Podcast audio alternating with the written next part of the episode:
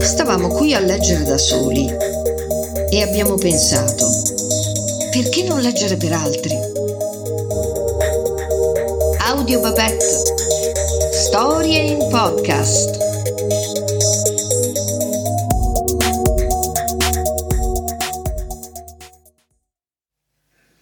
Il canto del gallo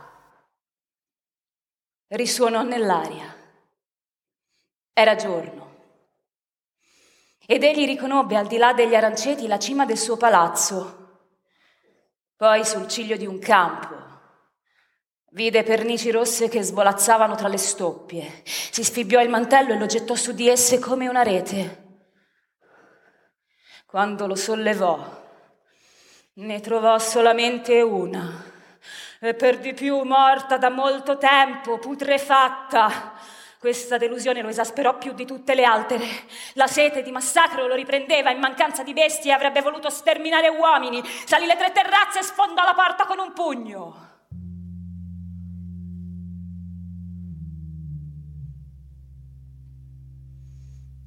Ma ai piedi delle scale, il ricordo della cara sposa placò il suo cuore. Certamente dormiva e l'avrebbe sorpresa. Si sfilò i sandali, girò piano la maniglia ed entrò.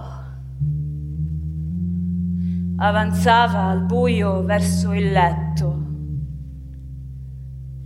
Quando fu alla sponda per baciare sua moglie si chinò sul guanciale allora ebbe sulle labbra la sensazione di una barba, una barba, un uomo, un uomo coricato con sua moglie. Si avventò sui corpi addormentati a colpi di pugnale e barcollava, schiumava con urla da bestia selvaggia. Poi si fermò i vecchi, trafitti al cuore, non si erano nemmeno mossi.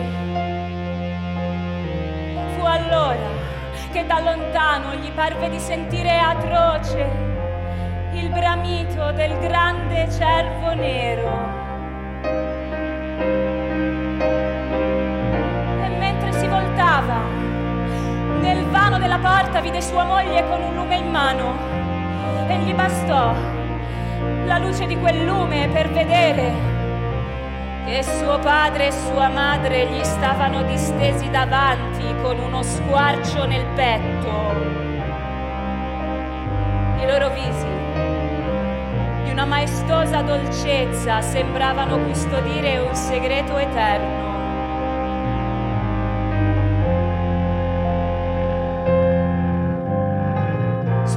del giorno. Si presentò davanti alla moglie e le ingiunse di non avvicinarsi a lui, di non guardarlo nemmeno e di eseguire pena la dannazione tutti i suoi ordini che erano irrevocabili. Le lasciava il suo palazzo, i suoi vassalli, tutti i suoi beni, senza nemmeno tenersi vestiti che aveva indosso. Lei doveva pregare per la sua anima perché lui ormai non esisteva più.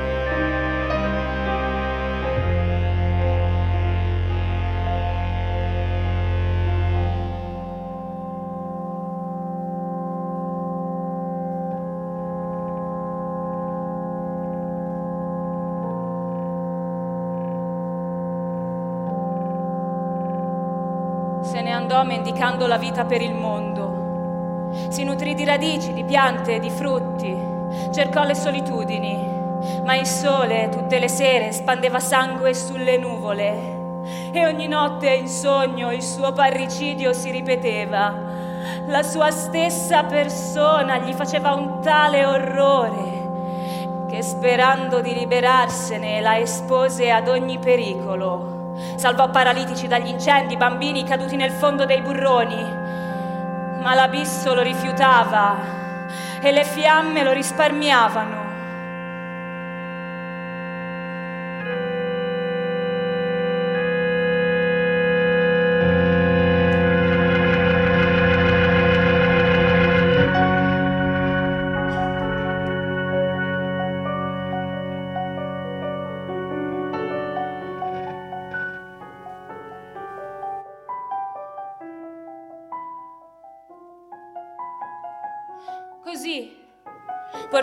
Peso del suo ricordo, attraversò molti paesi e arrivò presso un fiume. Nessuno osava attraversarlo per la violenza della corrente. C'era una vecchia barca. E a Giuliano venne un'idea, mettere la sua esistenza al servizio degli altri. Così diventò un traghettatore. I viaggiatori lo chiamavano Giuliano dall'altra sponda, ma d'inverno passavano mesi senza che Giuliano vedesse qualcuno e in quella solitudine il ricordo del suo orrendo delitto lo opprimeva.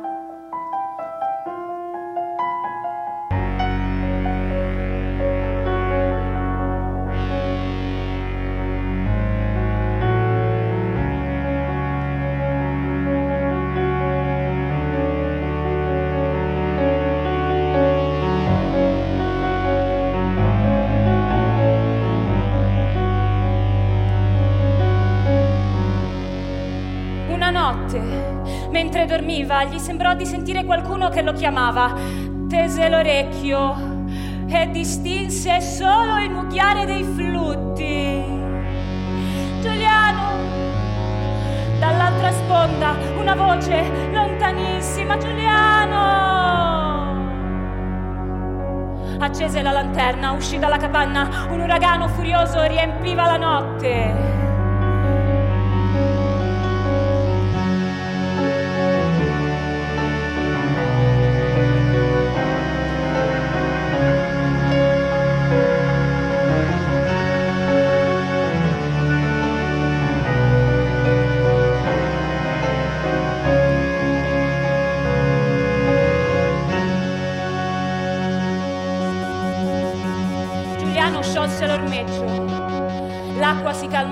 Immediatamente, la barca vi scivolò sopra e toccò l'altra sponda dove un uomo aspettava.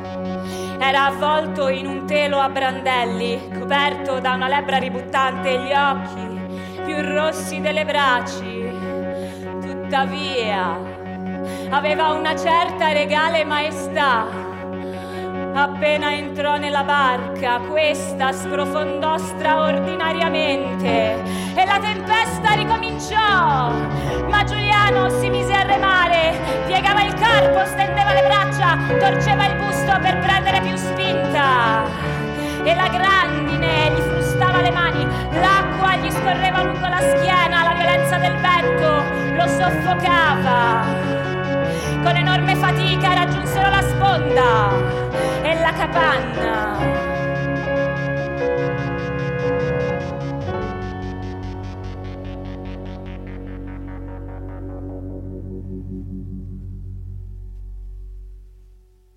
Giuliano chiuse la porta e lo vide sedersi sullo sgabello. Fu allora che lo osservò bene. Spalle, petto e braccia magre sparivano sotto croste squamose. Enormi rughe gli solcavano la fronte come uno scheletro. Aveva un buco al posto del naso. Ho fame, disse. Giuliano aveva un pezzo di lardo vecchio e avanzi di pane nero. Dopo che il lebroso li ebbe divorati, la tavola, la scodella e il manico del coltello avevano le stesse chiazze che si vedevano sulla sua pelle. Ho sete! E Giuliano cercò la brocca, poi mentre la afferrava ne uscì un aroma che gli aprì il cuore. L'acqua era diventata vino. Ma il lebroso allungò il braccio e vuotò tutta la brocca d'un fiato. Ho freddo, E Giuliano accese un fuoco in mezzo alla capanna, ma il lebroso tremava in tutte le membra. Si affievoliva. Il tuo letto, mormorò. E Giuliano lo aiutò a trascinarvisi.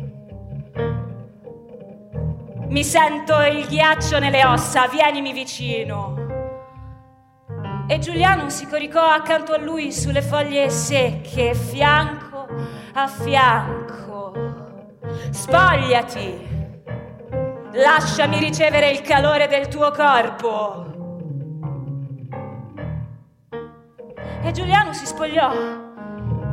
Poi, nudo come alla nascita, si rimise sul giaciglio e sentiva contro la sua pelle la pelle del lebroso, più fredda di un serpente e ruvida come una lima.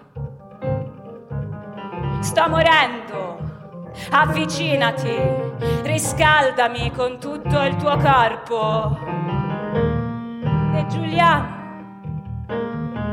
gli si distese sopra completamente, petto su petto, bocca contro bocca. Fu allora che il lebroso lo strinse, lo strinse, lo strinse di colpo i suoi occhi presero il chiarore delle stelle, i suoi capelli si allungarono come raggi del sole, il soffio delle sue narici aveva il profumo delle rose e una gioia sovrumana scendeva